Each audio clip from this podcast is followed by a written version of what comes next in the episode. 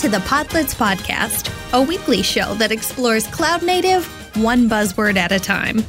Each week, experts in the field will discuss and contrast distributed systems concepts, practices, trade offs, and lessons learned to help you on your cloud native journey. This space moves fast, and we shouldn't reinvent the wheel. If you're an engineer, operator, or technically minded decision maker, this podcast is for you. Welcome to the podcast. Hi, I'm Nicholas Lane. I'm a cloud native architect.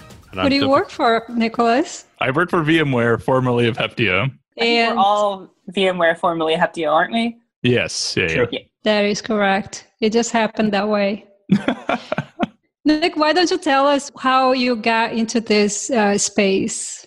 Okay. So I originally got into like the cloud native realm working for Red Hat as a consultant. At the time I was doing like OpenShift consultancy and then my boss, Paul, Paul London, left Red Hat and I decided to follow him to CoreOS where I met Duffie and Josh and we were on the field engineering team there and the uh, sales engineering team. And then from there, I found myself at Heptio and now at VMware. Duffie, how about you? So, my name is Duffie Cooley. I'm also a cloud native architect at VMware, also recently Heptio and CoreOS. I've been working in technologies like cloud native for uh, quite a few years now. I kind of started my journey moving from virtual machines into containers with Mesos. I spent some time working on Mesos and, and actually worked with a team of really smart individuals to try and develop an API in front of that crazy Mesos thing. And then we realized, wow, you know, like why are we doing this? There is one. It's called Kubernetes. We should we should jump on that. And so that's that's kind of the direction my my time with containerization and cloud native stuff has taken. How about you, Josh? So, hey, I'm Josh. I, similar to Duffie and Nicholas, came from CoreOS and then to Heptio and then eventually to VMware. Actually, got my start in the middleware business, oddly enough, uh, where we worked on the uh, egregious spaghetti box or the ESB as it's formerly known.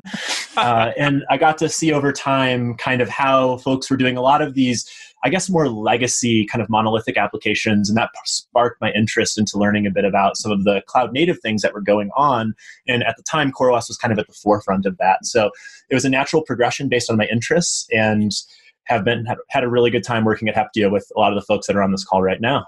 And Kris, you want to give us an intro? Sure. Hi, everyone. I'm Kris Nova. I've been SRE DevOps infrastructure for about a decade now. Uh, I used to live in Boulder, Colorado. I came out of a couple startups there.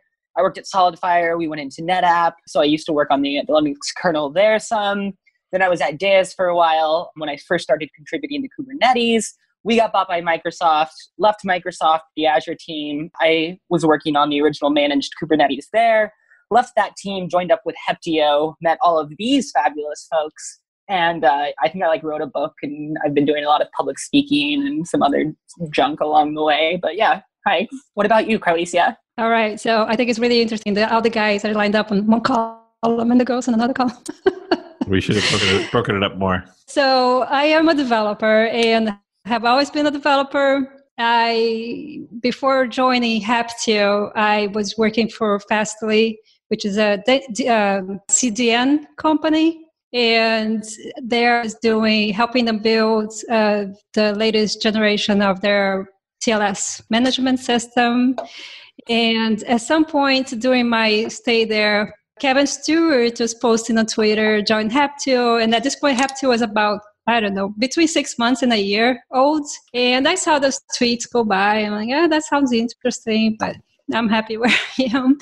And I have a very good friend, Bill Kennedy, actually. He saw those tweets and he kept saying to me, you should apply, you should apply because they are great people, they do great things, Kubernetes is so hot.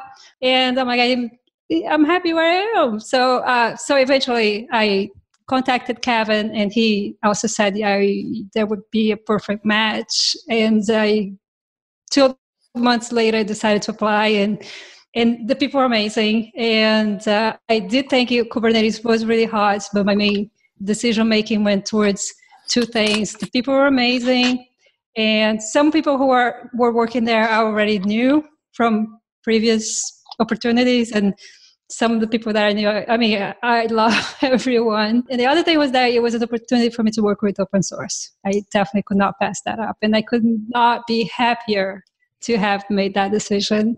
And now with VMware acquiring Heptio, like everybody here, I'm a VMware and still happy. So, so has everybody here contributed to open source before? Yep, I have. What's everybody's favorite project they've worked on? That's an interesting question. From a kind of a business aspect, I really like Dex. Dex is a identity provider or like a middleware for identity provider. Like it provides an OIDC endpoint for multiple different identity providers so you can absorb them into Kubernetes. Since Kubernetes only has an OIDC, it only accepts OIDC JWT tokens for authentication. That functionality that Dex provides is probably my favorite thing. Although, if I'm going to be truly honest, I think right now the thing that I'm the most excited about working on is my own project, which is starting to join, like me joining into my interest in doing chaos engineering. What about you guys? What's your favorite? I, I understood some of those words. those are the things that we'll touch on on different episodes. Yeah. I worked on FreeBSD for a while, and that was like my first welcome to open source. And I mean, that was like back in the, the olden days of IRC clients and like writing C. And I had a lot of fun and still am really close with a lot of the folks in the FreeBSD community. So that always kind of has a special place in my heart, I think, just as like my first experience of like, oh, this is how you work on a team and you work collaboratively together and it's okay to kind of fail in the open. Nice. What about you, Josh? I worked on a project at CoreOS, uh, well, a project that's still out there called ALB Ingress Controller. And it was a way to bring the AWS ALBs, which are just layer 7 load balancers, and take the Kubernetes API ingress, attach those two together so that the ALB could serve ingress.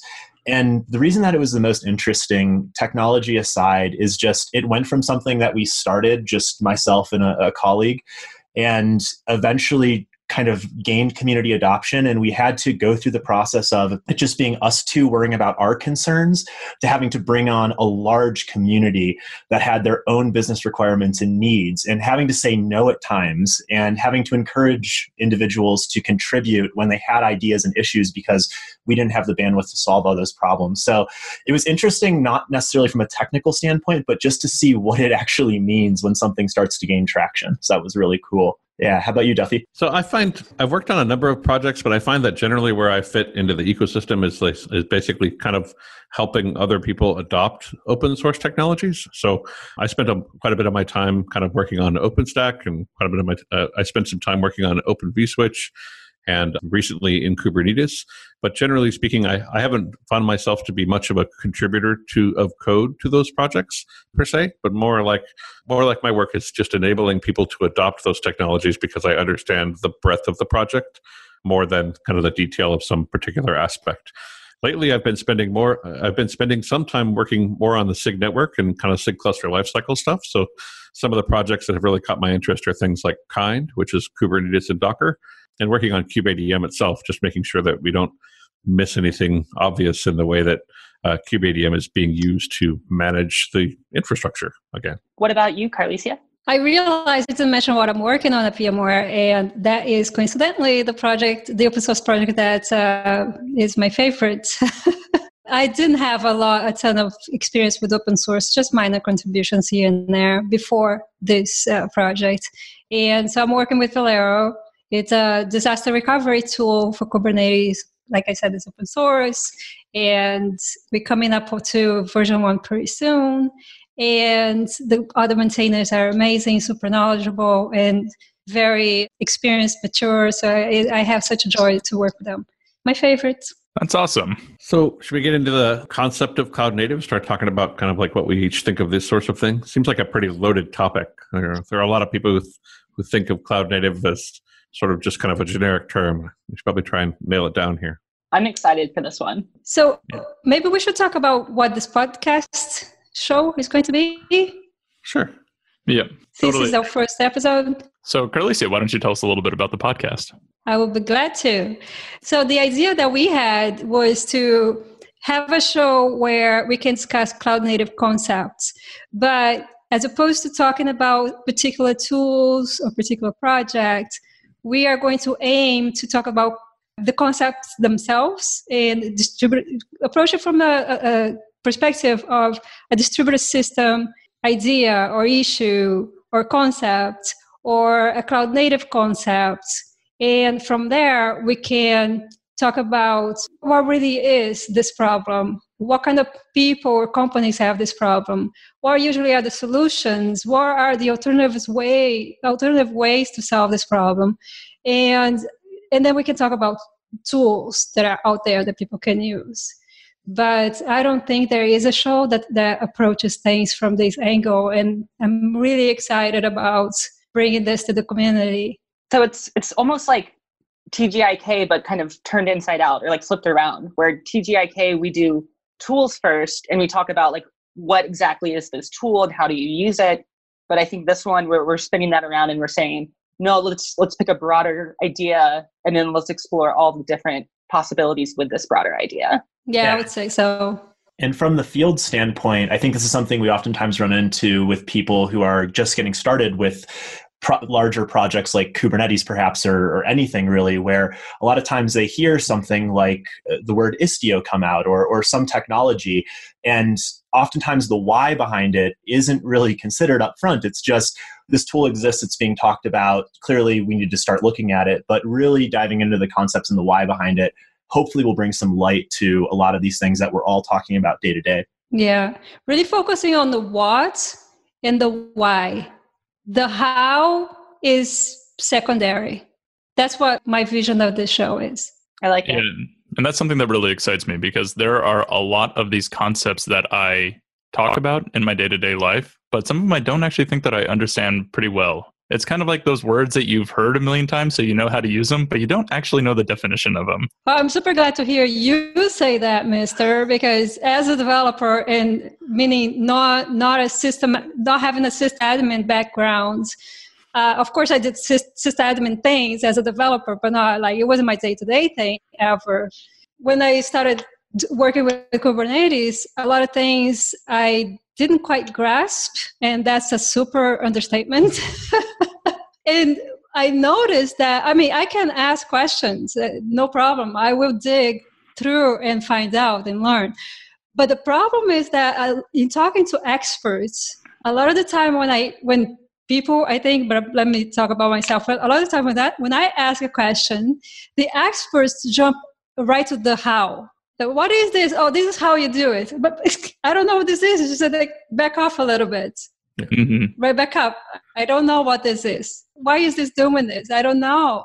So if you tell me the how before I understand what that even is, I'm going to forget. That's mm-hmm. what's going to happen. I mean, it's great you're trying to make an effort and show me the how to do something.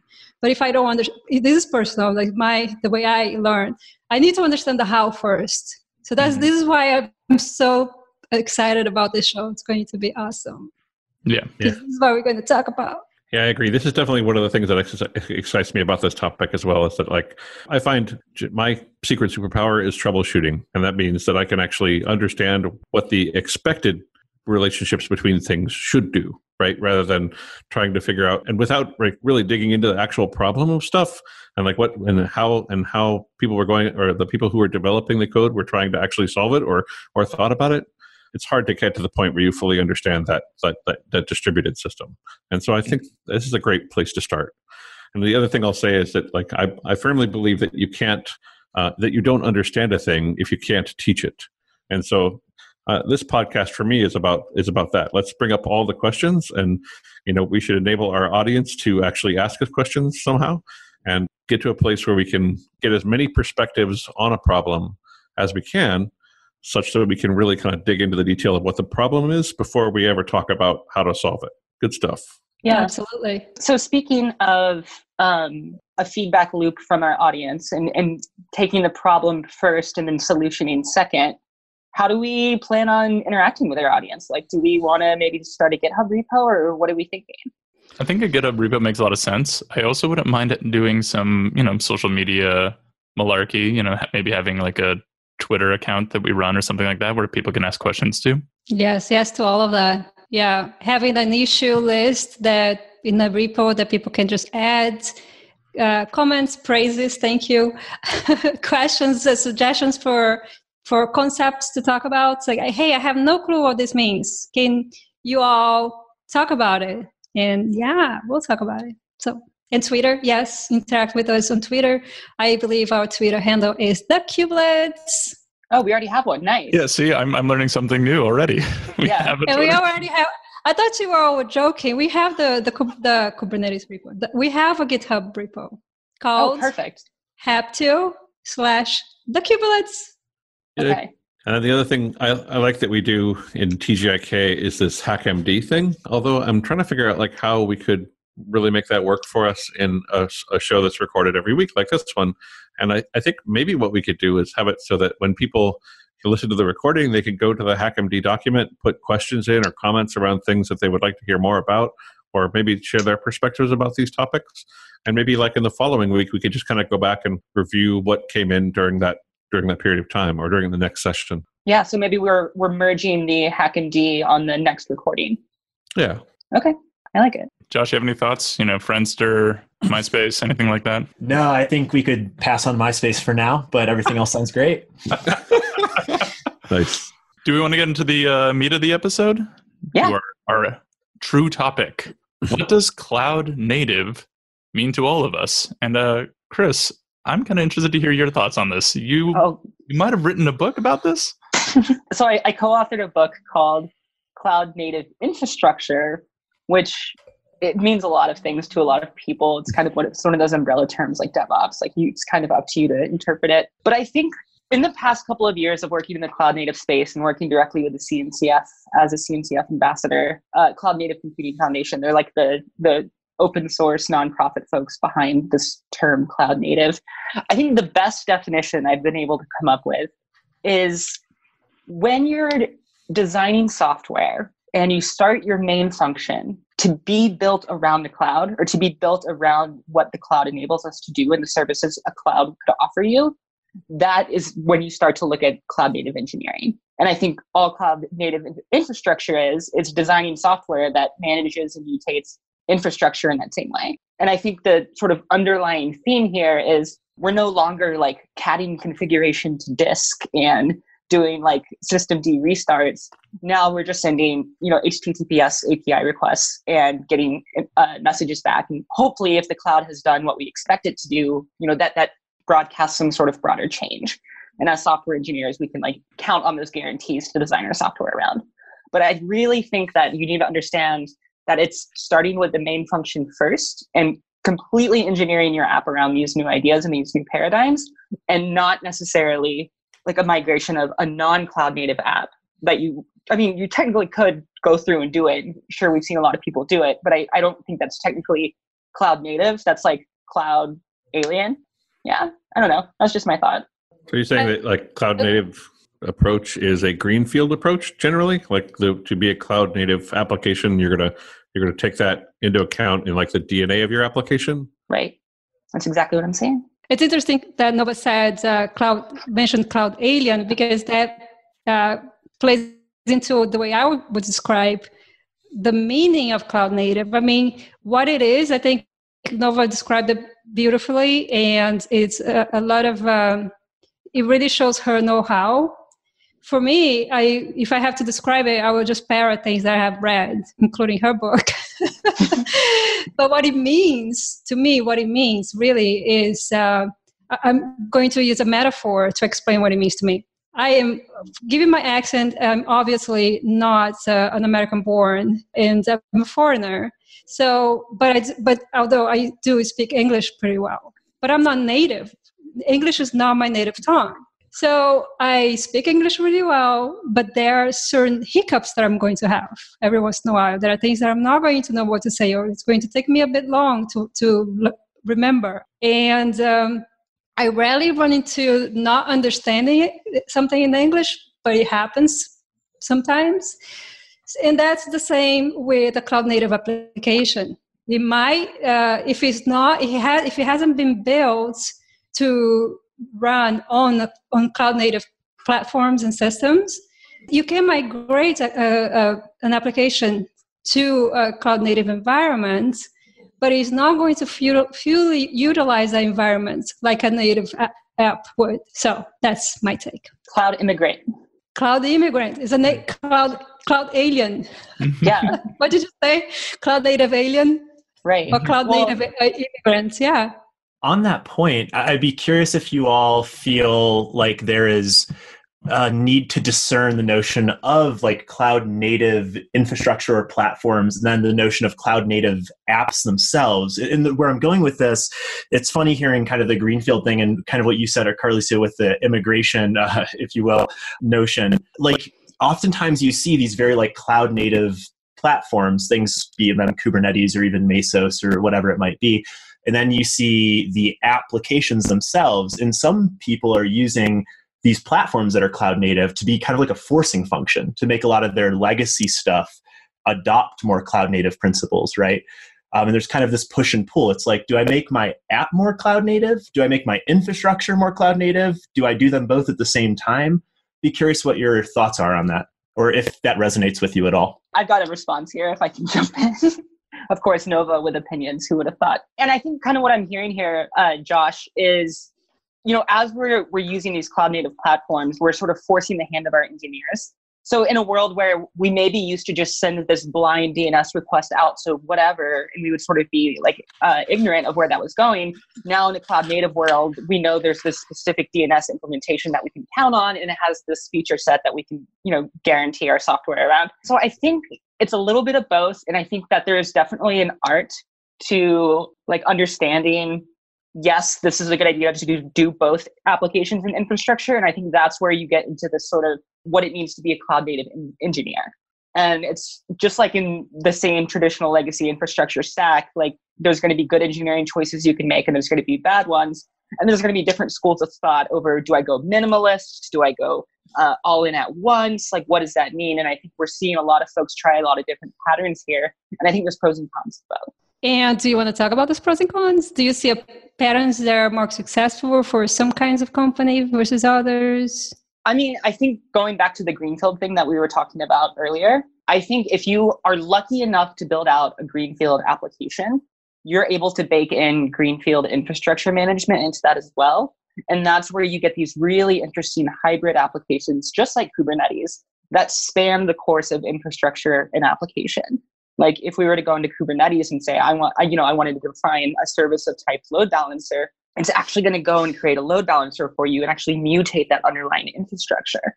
And the only way we were able to get that power, get that paradigm, is because on day one we said we're going to do that as software engineers. You know, taking an infrastructure where you were sort of hidden behind the firewall or hidden behind the load balancer in the past, uh, the software would have no way to reason about it. It was sort of blind and control. Greenfield really is going to make or break your ability to to even mutate the infrastructure layers. And I think Yeah. that's a good uh, distinction to make because uh, something that I've been seeing in the field a lot is that the users will do cloud native practices, but they'll use a tool to do the cloud native for them, right? So they'll use something along the lines of like HashiCorp's Terraform to create the VMs and the load balancers for them.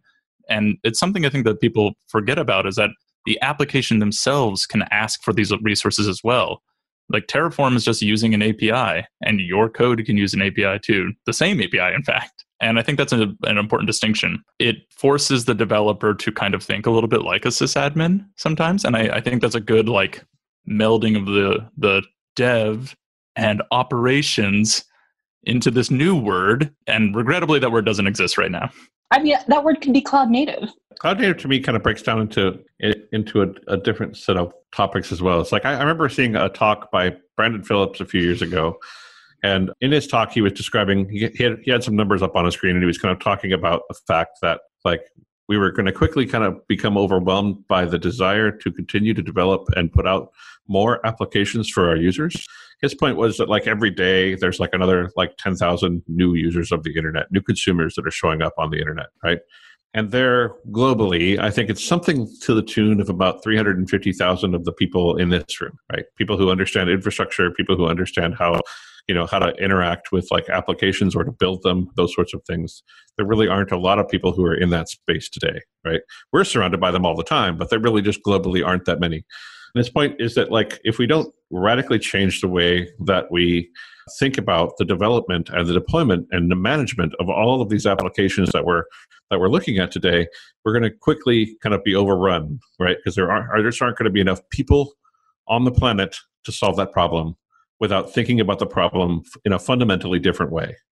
And and for me, that's kind of like where the cloud native piece comes in. So this with that comes a set of primitives, right? Like you need some way to automate or to write software that will manage other software. You need the ability to manage the lifecycle of that software in a, in a in a resilient way that can be managed. And there are lots of platforms out there that thought about this problem, right? Like there are things like Mesos, there are things like Kubernetes. There's a number of different shots on goal here. Like there are lots of things that have really tried to think about that problem in a fundamentally different way. But I think that those primitives that like, you know, being able to actually manage life the life cycle of software, being able to think about packaging that software in such a way that it can be truly portable, the idea that you have some API abstraction that brings again that portability such that you can make use of resources that may not be hosted on your infrastructure on your own personal infrastructure but also in the cloud. Like how do we actually make that api contract so complete that you can just take that application anywhere? These are all part of kind of that that cloud native definition in my opinion so yeah. this is this is so fascinating because like the human race totally already learned this lesson with the Linux kernel in the mm-hmm. 90s, yep. right?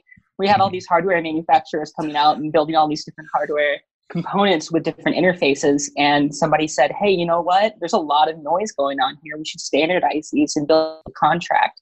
And that contract then implemented control loops just like in Kubernetes and in Mesos and poof, we have the Linux kernel now. And it's like we're just distributed Linux kernel version 2.0, and the human race is here repeating itself all over again. Yep. Yeah, but it seems like the uh, kind of the blast radius of Linux kernel 2.0 is significantly higher than uh, the Linux kernel itself. Not to, I was that made it sound like I was like poo pooing what you were saying. It was like it's more like we're learning the same lesson, but at a grander scale now. Yeah. Yeah. I think that's a really elegant way of putting it. But you do raise a good point. Mm-hmm. Like, you know, if you are embracing like a cloud native sort of infrastructure, remember that little changes are big changes, right? Because you're thinking about you're you're thinking about managing the lifecycle of a thousand applications now, right? Like if you're going full on cloud native, you're thinking about operating at scale as kind of a byproduct of that. And so, you know, little changes that you might be able to make to your laptop are now big changes that are going to affect a fleet of a thousand machines, right? So yeah. Mm-hmm. And we see this in Kubernetes all the time, where a new version of Kubernetes comes out and something totally unexpected happens when it is ran at scale. Maybe it worked on 10 nodes, but when we fire up a thousand nodes, what, what happens then? Yeah, absolutely. And that actually brings up something that to me kind of defines cloud native as well. A lot of my definition of cloud native follows in suit with uh, Kris Nova's book, or Kris Nova, because your book was what uh, introduced me to the phrase cloud native. So it makes sense that your opinion informs my opinion. Um, but something that I think that we were just starting to talk about a little bit is also the concept of stability. Cloud native applications and infrastructure means coding with instability in mind. It's not being guaranteed that your VM will li- like live forever because it's on somebody else's hardware, right? Their hardware could go down. And so like what do you do? It has to move over really quickly, has to like figure out its you know have the guarantees of its api and its endpoints are all going to be the same no matter what. All of these things have to exist for the code or for your application to live in the in the cloud. And that's something that i find to be very fascinating and like that's something that really excites me is kind of not trying to make a barge but rather trying to make a schooner when you're making an app. Something that can instead of like taking over the waves can be buffeted by the waves and still continue. Yeah it's it's a little more reactive, and mm-hmm. I think we, I think we see this in Kubernetes a lot. And when I interviewed Joe a couple years ago, Joe Beda, for for the book to get a quote from him, he said like this magic phrase that has stuck with me over the past few years, which is goal seeking behavior. And if you look at like a Kubernetes object, they all use this concept in, in, in Go called embedding. And every Kubernetes object has a status and a spec. And all it is is it's what's actually going on versus what did I tell it? Uh, what do I want to go on? And then all we're doing is just like you said with your analogy is we're just trying to like be reactive to that and build to that. Yeah. And that's something I, I i wonder if people don't think about a lot. They don't they think about the spec but not the status part. And i think the status part is as important or more important maybe than the spec. It totally is. Because I mean a status like if if you get, you know, if you have one potentiality for a status, your control loop is going to be relatively trivial. But mm-hmm. as, as you start understanding more of the problems that you can see and your code starts to mature and harden, those statuses get more complex and you get more edge cases and your code matures and your code hardens. And then we can take that and globally in these larger cloud native patterns. It's really cool. Yeah. So, so Carlisia, you're a developer who's now just kind of getting into the uh, cloud native ecosystem. What are your thoughts on like developing with cloud native like practices in mind? Not sure I can answer that. Uh, when I don't, when I started developing for Kubernetes, I was like, "What is a pod? uh, what comes first? How does this all fit together?" Mm-hmm. And uh, so I joined the project already in flight. I, I don't have to think about that.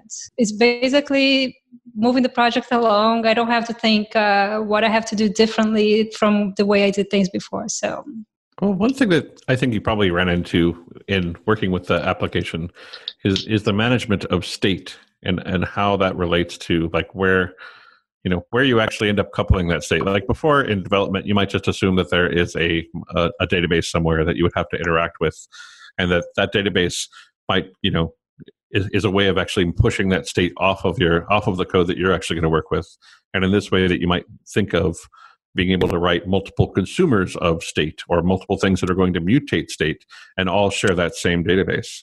This is one of the patterns that comes up like all the time when we start talking about cloud native architectures is because we have to really be very careful about how we manage that state and and mainly because one of the other big benefits of it is the ability to horizontally scale things that are going to mutate or consume state. And so can you yeah, so that? my my brain is in its infancy uh, as it relates to Kubernetes. I, all that I see is APIs all the way down. It's just APIs all the way down. It was it's not very different than as a developer for me. It's not very much more complex than developing against a database that sits behind. But ask me again a year from now, and I might have a, a more interesting uh, answer so this is so fascinating right? I remember a couple years ago when when like kubernetes was first coming out and like listening to some of the original like quote unquote elder, elders of kubernetes and even some of the stuff that we were working on at the time uh, one of the things that they said was we hope one day somebody sort of doesn't have to care about what's past these apis and gets to look at kubernetes as apis only. And then to hear that like come from you authentically it's like hey that's kind of our success statement there. We kind of nailed it it's really cool. Yeah, I, I understand that there are patterns, and I probably should be more cognizant of what these patterns are, it, it, even to if it's just to articulate them. But to me, my day to day challenge is understanding the API, understanding how you know what library call, call do I make to make this happen, and how you know just which is just programming 101 almost not different from any other regular project. Yeah. yeah. And that is something that's kind of nice about programming with Kubernetes in mind, because a lot of times you can use the source code as documentation. I hate to say that, particularly as like a non-developer. Like I'm I'm a sysadmin first getting into development and documentation is key in my mind. But there I've there's been more than a few times where I'm like, I need how do I do this? And you can look in the source code for pretty much any application that you're using that's like in Kubernetes or around the Kubernetes ecosystem. And the API for that application is there and it'll tell you what you need to do, right? So it's like, oh, this is how you format your config file. Got it. But at the same time, I don't want to minimize that knowing what the patterns are is very useful. I haven't had to uh, do any design for, for Velero for our project. Maybe if I had, I would have to be forced to look into that. I'm still getting to know the code base and you know developing features but no major design that i had to lead at least. So i think with time i will recognize those patterns and it will make it easier for me to understand what is happening. But so but what, what i was saying is that not understanding that the patterns that are behind the design of those apis doesn't preclude me at all to code against it against them I feel like this is like the heart of cloud native. Like I think we totally nailed it. The the heart of cloud native is in the APIs and your ability to interact with the APIs. And that's what makes it programmable, and that's what makes like gives you the interface for you and your software to interact with it. Yeah, I agree with that. API first. Yeah. So on kind of on the topic of cloud native, what about the Cloud Native Computing Foundation? So what what are our thoughts on the CNCF and like what is the CNCF? Josh, do you have any thoughts on that? Yeah, so I, I haven't really been as close to the CNCF as I probably should, to be honest with you. But one of the great things that the CNCF has put together are programs around getting projects into this kind of i don't know if you would call it vendor neutral type program maybe somebody can correct me on that but effectively there's a lot of different categories like networking and storage and runtimes for containers and, and things of that nature and there's a really cool landscape that can show off a lot of these different technologies a lot of the categories I'm guessing we'll be talking about on this podcast too, right? Things like what does it mean to do cloud native networking and, and so on and so forth. So that's kind of my purview of the CNCF. And of course, they put on KubeCon, which is the most important thing to me. Uh, but I'm sure someone else on this call can can talk deeper at an organization level what they do.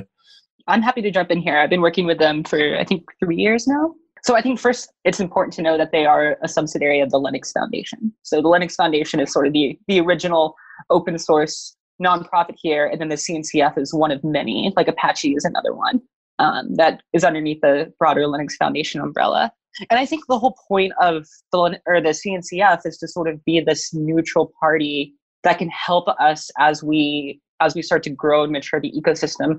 Obviously, money is going to be involved here. Obviously, companies are going to be looking out for their best interest, and it makes sense to have somebody sort of managing uh, the software that is sort of outside or external of of these uh, revenue driven companies. And that's where I think the CNCF was sort of comes into play, and I think that's like its main responsibility is you know what happens when somebody from company A and somebody from company B disagree with the direction that the software should go. Uh, the CNCF can come in and say, "Hey, you know what? Let's let's find a happy medium here. Let's find a solution that works for both folks, and let's let's try to do this the best we can." And I think a lot of this came from lessons we learned the hard way with Linux. So in a weird way, we we kind of did. We are in version 2.0, but we we were able to take advantage of some of the prior art here. Um, do you have any examples of a time when the CNCF jumped in and uh, mediated between two companies? Yeah, so I think the steering committee, the Kubernetes steering committee, is a great example of this. You know, uh, it's a relatively new thing; it hasn't been around for a very long time. And you look at the history of Kubernetes, and you know, we used to have this incubation process that has since been retired. And we've tried a lot of solutions, and the CNCF has been pretty uh, instrumental in, in guiding the shape of how we're going to manage solve governance for such a monolithic project. As Kubernetes grows, like the problem space grows and more people get involved. So we're having to come up with new ways of managing that. And I think that's, you know, not necessarily a concrete example of two specific companies, but I think that's more of a as people get involved, we the things that used to work for us in the past are no longer working. And the CNCF is able to recognize that and guide us out of that. Cool. Yeah, that's actually a very good perspective uh, on the CNCF that I didn't have before because like Josh, my perspective of the CNCF was, well, they put on that really cool party like three times a year. I mean, they definitely are great at throwing parties. they are that. My perspective of the CNCF is uh, from participating in the Kubernetes meetup here in San Diego, and I, I am trying to revive our meetup. It's which is really hard to do, but different different topic and I know that they make they try to make it easier for people to find meetups because they have on meetup.com they have an organization. I don't know what the proper name is but if you go there and you put your zip code you'll find any meetup that's associated with them. So my, my meetup here in san diego is associated can be easily found. I know they give they, they try to give a little bit of money for swags for you to give give out at your meetup they try, they offer help for finding speakers and they also have a speaker catalog on their website. And so they, they try to help in those ways which i think is very helpful very valuable.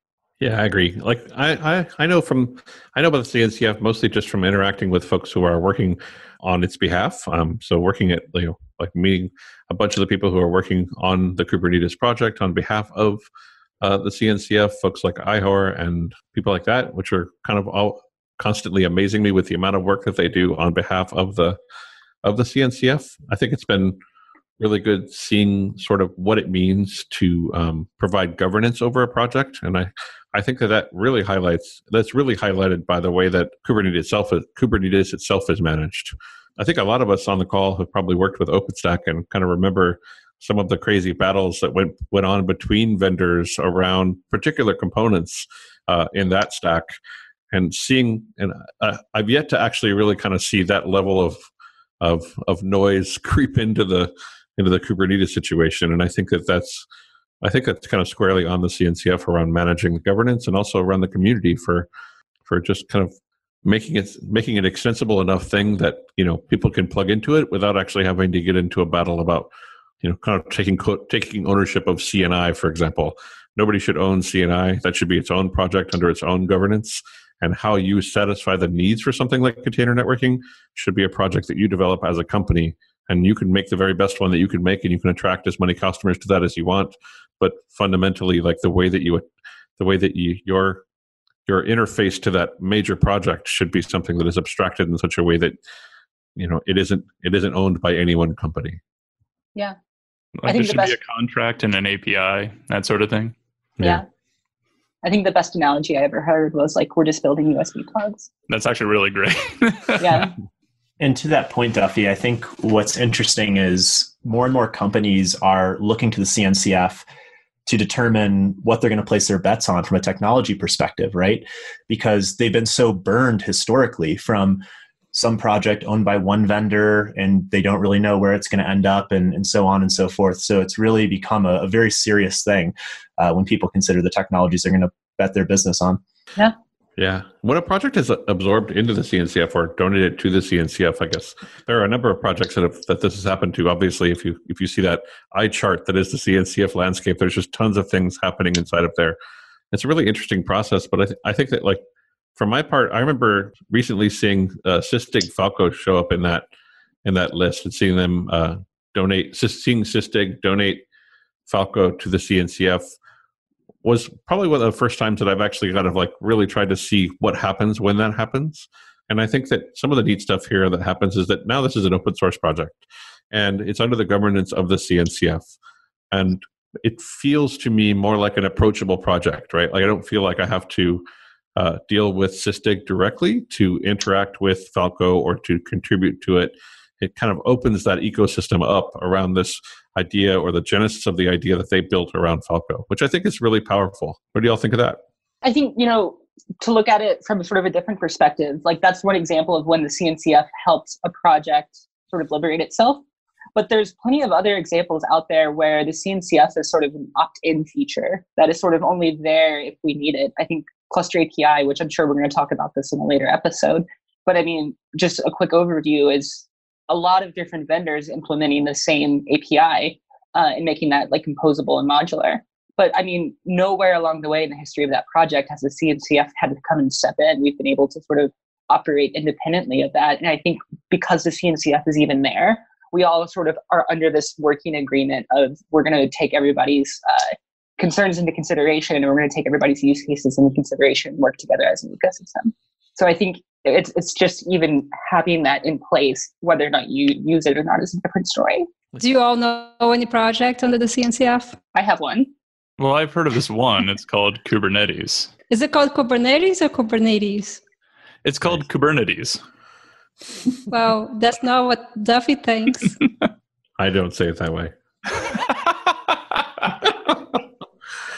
no, it's been pretty fascinating seeing like the just the breadth of projects that are under there. In fact, I was just kind of recently noticing that OpenEBS is uh, is up for joining the the CNCF, and there seems to be like, you know, it's fascinating that like the things that are being donated to the CNCF and and kind of going through that life cycle as a project sometimes overlap with one another, and it's and it's very it seems like it's kind of a delicate balance that the CNCF would have to play to treat to keep from playing favorites, you know, because part of the charter of CNCF is to promote um, the project, right? And I, I'm always curious to see. I'm kind of fascinated to see how this plays out as we see projects that are are normally competitive with one another under the auspice of the same organization, like a CNCF.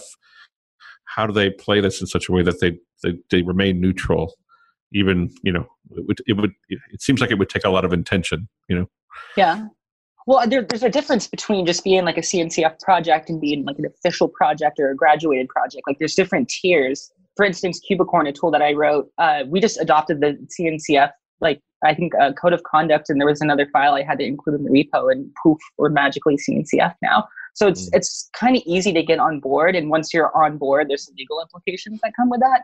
But there totally is like this tier ladder stature that I'm not even super familiar with of like how officially CNCF you can be as your product grows and matures. Yep. So what are what are some of the uh, code of conduct uh, that you have to do to be part of the CNCF?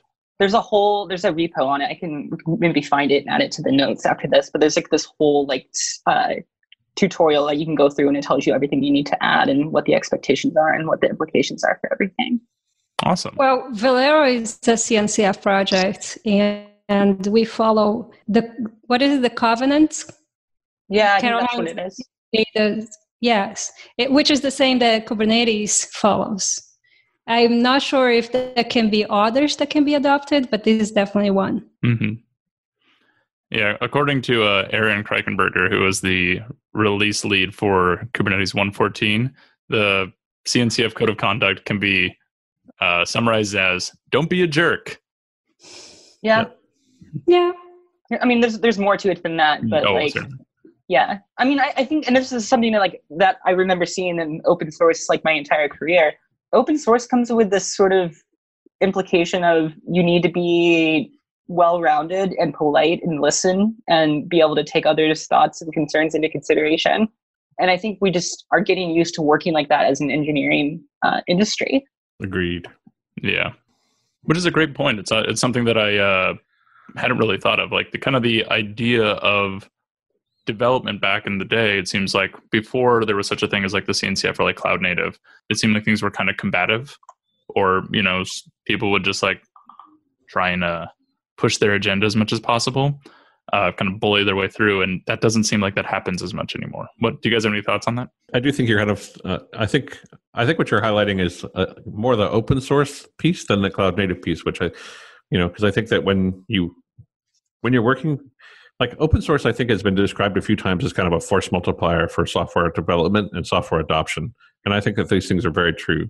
Like if you look at a lot of the kind of like the big successful closed source projects, they they kind of have the way that you know people in this room and pe- maybe people listening to this podcast might perceive them is definitely just fundamentally differently than than some open source project mainly because it feels like it's more of a, kind a, a community driven thing and it also feels like you're not in a place where you're beholden to a set of developers that you don't know that you that are not interested in your best in, in what's best for you or your organization to achieve whatever they set out to do. With open source you can you can you can be a part of the voice of that project right? You can you can jump in and say you know it'd be really great if this thing had this feature or i really like how you would do this thing you know? And it really feels a lot more kind of interactive and inclusive. And i think that that is a natural segue to um, sort of this like idea of we build everything behind the scenes and then hey it's this new open source project that everything is done. I don't really think that's open source. Like we see some of these open source projects out there. If you go look at the git commit history it's it's all everybody from the same company or the same organization. And so to me that's saying that while granted the source code might be technically open source the actual act of engineering and architecting the software is not done uh, as a group with multiple uh, buyers into it. Mm-hmm.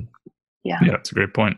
Yeah. It's one of the one of the things I really appreciate about uh, Heptio actually is that all the projects that we developed there were uh, the, the developer chat for that was all kept in some neutral space like the like the kubernetes slack which i thought was really powerful because it means that like not only is it open source and you can contribute code to a project but if you want to talk to people who are also being paid to develop that project you can just go to the channel and talk to them right yeah. it, like it's it's more than open source it's open community it's like i thought that was really great yeah that's a really great way of putting it with that said though i hate to be a party pooper but I think we need to say goodbye.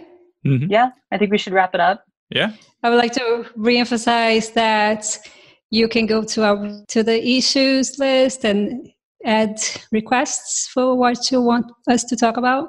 And we should also probably link our HackMD from there so that if you want to comment on something that we talked about during this episode, feel free to leave comments in it and we'll try to revisit those comments maybe in our next episode. Exactly, that's a good point. We will drop a link to the HackMD page on the corresponding issue. So there is going to be an issue for each episode. So just look for that. Awesome. Well, thanks for joining, everyone. All right, thank you. Thank you. I'm really glad to be here. Hope you enjoyed the episode and I look forward to a bunch more. Thank you for listening to the Podlets Cloud Native podcast. Find us on Twitter at the Podlets and on the podlets.io website.